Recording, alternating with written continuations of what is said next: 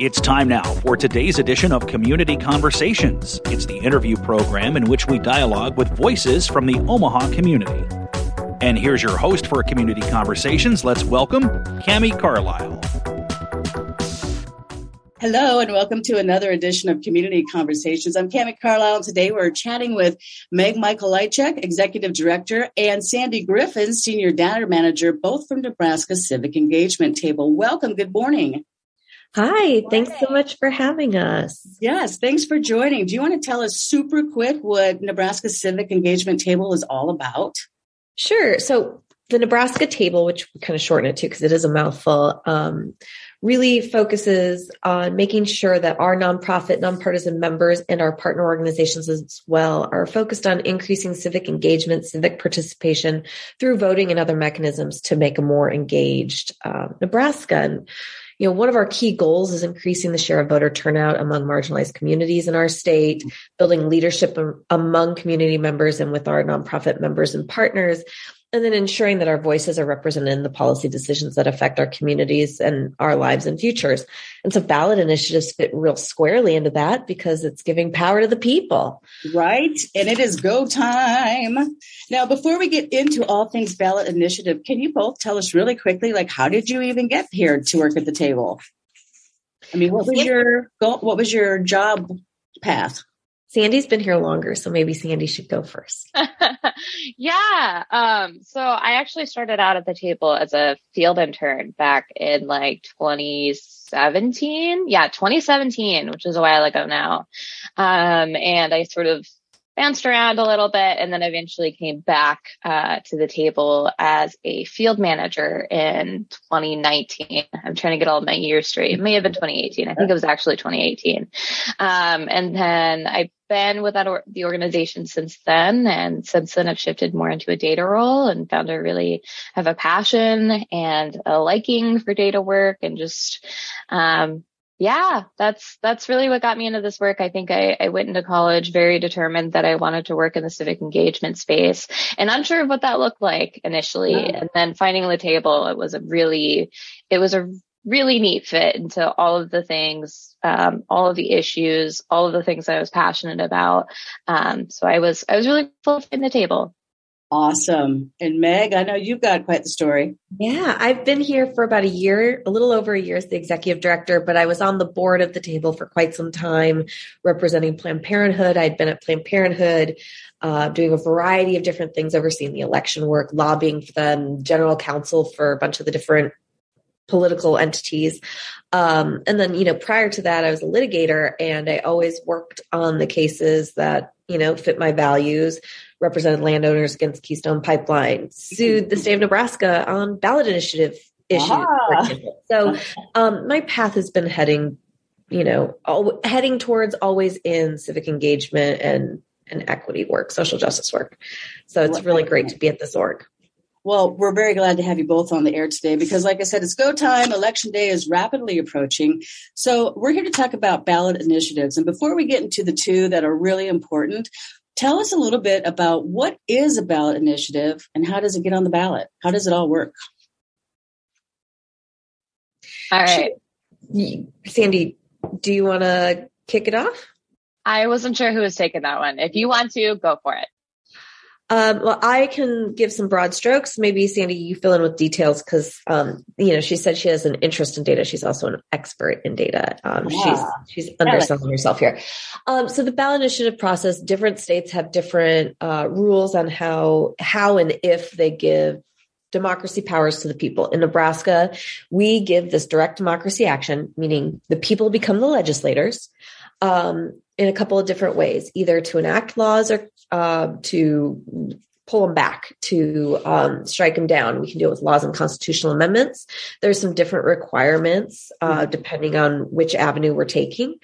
But um, in Nebraska, as we've seen time and time again, sometimes policymakers don't actually represent the people they serve. Mm-hmm. And so um, we're able to circulate petitions and uh, the sponsors then need to get signatures from a certain amount of registered voters. 7% of registered voters in the state overall. But then, you know, if you're doing a constitutional amendment, you need 10%, it's higher. Mm-hmm. Um, and then signatures must be from at least 5% of voters from 38 of the Nebraska, 93 Nebraska counties. Okay. That's called the two fifths rule. And that requirement gets me really hot and bothered because it dilutes significantly the votes and voices and signatures of those folks living in more populated counties. Um, and especially and in particular voters with of color, young people, uh, people who've been historically marginalized. And so that's why, you know, this keeps being challenged in court because, for example, one signature from a person of color in Dakota County, um, no, sorry, 154 signatures of someone in Dakota County, people of color in Dakota County, equals one signature in Arthur County. So now you can imagine what that could look like in even more populated counties, right? Yeah. Um, the Constitution guarantees everyone an equal voice and an equal vote. Mm-hmm. The ballot initiative petition referendum processes should all reflect that. That's why we filed an amicus brief along with our friends Common Cause, the ACLU, um, on, around the Raise the Wage initiative to um, the Eighth Circuit historically has not been good on this issue. They um, have allowed this geographic distribution piece to go into effect again. Um, but we keep fighting for it because we do believe the voice and vote of a person standing in Dakota County is worth the same as someone standing in Arthur County. Um, and it's, you know, it doesn't do us as a state any good um, to dilute those votes and to discredit the voices of those living in more populated areas. So, um, that's a little bit about how it is. And so Sandy really did an incredible job standing up the processes and the infrastructure around that. So Sandy, maybe you want to talk about like, yeah, yeah, yeah, we need so many votes from so many counties, but like maybe share a little more of what that looks like. Sure. Yeah, absolutely. Um, so getting enough signatures to get on the ballot is an undertaking, as people can probably glean from the news, and just how how hard it is to get on the ballot and just how much of a process, how much of an infrastructure getting into those 38 counties, getting to the overall signature requirement, it, it's a lot to take on. Um, so for Nebraska, that 7% number that Meg mentioned earlier equals about 86,000 signatures um, mm. to collect statewide. We, for minimum wage, for raise the wage, were able to collect over 160,000, which was incredible. And it was necessary, honestly, to collect significantly more than that minimum number just because so many of those signatures get thrown out for a myriad of different reasons. It could be that someone misspelled their address or they changed their last name or they forgot their birthday or a hundred different things um, with the petition process. And, you know, especially when you get into having to meet that county requirement and going statewide and building those relationships statewide, it's, it's a significant challenge. So I think that really speaks to the number of signatures that we were able to get really speaks to just how enthusiastic Nebraskans are about raise the wage. Right. Um, how long time coming this has been. Um, and yeah, just just how energized and fired up people are about making their voices heard. The the really lovely thing about Nebraskans is they're always so interested in making their voice heard and the engagement, especially ballot initiatives. You can speak to someone who doesn't even agree with you, but they're like, yeah, I'll sign to get this on the ballot because I think that, you know, people should be able to make their voice heard and I'm going to sit and do my research and, um, just really having that direct communication with folks and direct engagement folks. It, it's a really integral part of the ballot initiative process. Something does not get on the ballot without a significant undertaking. Um, so I, yeah, just the energy and the of people, especially on the minimum wage issue, um, just really speaks to just how just how enthusiastic people are to see this uh, on the ballot and to vote on it. Well, yeah, let's talk about that initiative. So that is Initiative 433, which is to raise the minimum wage, which seems like a great thing, right? And you all went out and got all these signatures but I feel like it's just a practical thing. I mean, people should have enough money to be able to pay their rent, everything, and not have to wait for that next paycheck. But there's so many of us that do that. So tell us about this initiative and what it all entails, please. Yeah. So with raising the minimum wage, Initiative 433, it would slowly raise the minimum wage over time. So um, right now, our minimum wage is $9 an hour. It would raise it to $15 an hour by 2026 and then tie it to inflation afterwards, which is something I'm really excited about because again and again, we have to come back to the minimum wage issue. We have to, you know, like do these massive pushes in order to see um, some minimum wage increases on the ballot. And this, like many other states, would start to tie minimum wage to inflation. So right now, a lot of Nebraska families are struggling. It's it's hard to afford groceries. The cost of everything is going up. The cost of rent, the cost of household essentials. People are really struggling to provide for their families right now, especially in $15,000 a year with what our current minimum wage Ooh. comes out to be. It's, it's almost impossible to provide for a family on that current level of minimum wage. Um, and as the cost of everything else is going up, wages have not been going up. The certain, the minimum wage certainly has been up. Um, so a lot of Nebraska families are struggling. Um, but minimum wage and raising the minimum wage would really help Nebraska's essential workers, educated adults, women, people of color, for example, affected workers year round would earn an extra $3,000 a year, be enough to make a tremendous difference in the life of a cashier, a home health, or a fast food worker right. struggles to get by. And like I said, less than $9,000 a year. Um, so this is really an equity issue. It's it's it's the people being able to provide for their families right. issue. So it's it's really common sense policy to us. Like if we're calling people essential workers all throughout the pandemic. If people are putting their lives on the line in order to, to do their jobs and provide for Nebraskans, we mm-hmm. owe them at least the dignity of being able to provide for their families. I think that is it right there. I think it's dignity. And I think that that is something that people that aren't making this enough to live I mean, that would go so far. I mean, we're talking child poverty. We're talking a huge, like you said, difference for black and brown folks and for women. And it's time. It's long overdue.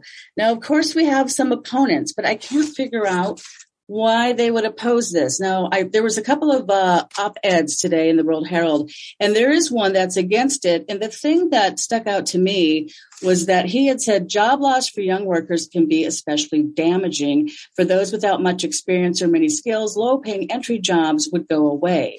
And I'm like, okay, but those that are in those low paying jobs and have been there in the front line through COVID and everything else deserve this raise. So I, I just have a disconnect with anybody that says this is not right or this isn't going to help. And isn't it interesting that we think young people and beginning workers doing work should get paid less for that same work? Other people of different ages should get paid. This argument that, well, high school students won't get jobs anymore. Why is a high school worker's time and uh, activity worth less? Like, right because they're a high school student. That is a is a problem right there. The other thing is frankly we're just catching up at this point because um you know a lot of these jobs are right now paying more and so we need to make sure that that is the standard minimum right for everybody. So are we behind is Nebraska? I mean there are other states that have implemented these increases already, right? So yeah. we're kind of a little behind, just a little. But this ballot could really make a difference. So we want people to vote for it, right? Yes, absolutely. Okay. And okay. so many, I think there's been like a lot of fear mongering around like, oh, well, this'll, this'll hurt small, you know, like those ideas that this would be catastrophic. We haven't seen that in other states. We haven't, minimum wage increases have not led to record breaking inflation in other states. It hasn't like turned into it, it, and other states have also tied it um, have also tied minimum wage to inflation mm-hmm. and you know other states have done it um, in 18 states minimum wage is indexed to inflation and states representing 40% of the us workforce have approved raising the minimum wage to $15 an hour. So we really are just catching up with other states. And back to the point about like, you know, the op-ed saying that oh, these are just entry level young people making minimum wage. That that's far from the truth. Mm-hmm. 75 percent of people who would benefit from an increase in the minimum wage are older than 20. Over 30% mm-hmm. have a high school diploma and have at least some college education. This idea that everyone who's making a minimum wage is just a high schooler, A to Meg's point, like who's to say a high schooler doesn't deserve at least minimum wage, especially if they're also working to provide for their families. Yeah. Um, and B, that's that's not the demographics that we're seeing here in Nebraska. Mm-hmm. Well, I have great hope for this. I am hoping that Nebraskans will do the right thing. And the fact that you guys got so many signatures makes me feel even more hopeful. So let's hope that people will understand this. It's very important. And not only to stay, you know, feed your family and have dignity, but to be a part of the community. I mean, Omaha, we've got all these new buildings and apartments and things going up. And how are we supposed to afford those? I mean, if we're still down here and rent's way up here, we got big problems, but that's a whole nother story. So let's talk about the other initiative too, which is really something. Uh, initiative 432. Fill us in on that, please. And what's at stake? Yeah, so this is a constitutional amendment that frankly would strip many Nebraskans of their constitution constitutionally protected right to vote. I know that the proponents are peddling it as something else, right. um, but that is just not simply not true. Nebraskans have had the right to vote freely and fairly and without unnecessary burdens, uh, and our elections have been safe and secure. Um, so we're also trying to air quote solve a problem. There's no problem, and it doesn't exist. Um, and this is a fear mongering voter suppression tactic. Yep. That's what it is. And in particular, Initiative 432 creates problems for communities of color, for young people, for rural voters. Yep. I mean, Sandy can get into what the impact to rural voters will probably look like. Um, but I feel like that's a piece the proponents don't talk about. Um, disabled voters, low income voters, voters who don't have reliable transportation, and honestly, we think it's between 55 and 70,000 Nebraskans of voting age who would not have whatever a valid ID constitutes that, that you would need under this scheme uh, to be able to vote under Initiative 432. And, you know, that I will just say from personal experience, I had to use my driver's license to get in and out of daycare a few years ago. I would lose my ID about once a week. I think I went through four or five driver's licenses during that time period. And luckily, luckily, I guess I um, had transportation to get to the DMV and I could pay the 30 bucks I needed yep. because I also had to get into daycare with it. Uh-huh. It's a cost issue. It's a time issue. And then if you live in a county where the DMV isn't open all the time every day, or you work a job where you're unavailable to be there, or you don't have internet, so you cannot renew online. Like there are so many things mm-hmm. that may get in the way of requiring a voter uh, an ID and whatever valid is um, right. is up to the legislature. And I don't know about you, but I don't necessarily trust them to craft the definition of a valid ID for purposes of making sure everyone has a free and fair ability to vote. So um, that's generally what's at play. And I know, Sandy, you've probably got some specific pieces that are keeping you up at night you want to share. yeah, for sure. And like back to like the $30 you mentioned, like that's, we decided long ago as a country that poll taxes were inappropriate, that they were discriminatory, that they were harmful. And if this comes into effect, we will essentially be seeing a poll tax. Unless the legislature decides to spend the millions of dollars that would involve granting a government issued ID to everyone, which I doubt they'll do um, that cost is going back to voters. It's going back to folks elderly who may not have a driver's license, to folks who are low income and may not have a driver's license or a state ID or anything like that. Um, it just really harms some of our most marginalized communities, and it also harms rural voters. Um, I don't think a lot of people are aware of that. 11 counties here in Nebraska are all vote by mail because the logistics of setting up polling places and elections otherwise would be a massive headache to local election commissioners. I feel like there's a there is a lot of fear mongering around vote by mail. Um, and it's really interesting because it, it's not grounded in reality. We have safe and secure elections. You can check the status of your ballot online if you're ever concerned about it. And when we talk about voting by mail, it's something that makes voting more accessible to those folks in those 11 counties in rural Nebraska, to people who have a disability, to people who work during election day and can't necessarily ask for it off. Right. Um, for people who, for a variety of different reasons, can't miss out on the income that would come with working that day, um, or just who like I'm a person who always votes by mail. I really like it. I like sitting down with my ballot. I like researching everybody. I don't know about you, but when I get to judges, my eyes glaze over and I have to Google everybody. I love voting by mail. And the reality is voting by mail is the most accessible thing to so many people.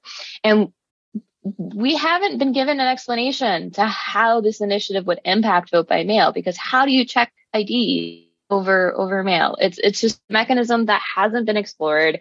We're really really concerned about how this is going to affect rural voters, especially rural voters who rely on vote by mail and rural voters, as to Meg's point, who maybe your DMV is only open once a month. That is the case in some of our Nebraska counties. Once a month you, you can't ask for that random Friday off for whatever reason. It's not accessible. It's not something that's going to make our elections more secure. Far from it. Um, and these these allegations that currently exist are just not grounded in reality and it's trying to fix a problem that frankly just doesn't exist it's just going to make voting harder for everybody and voting inaccessible to some of our most marginalized communities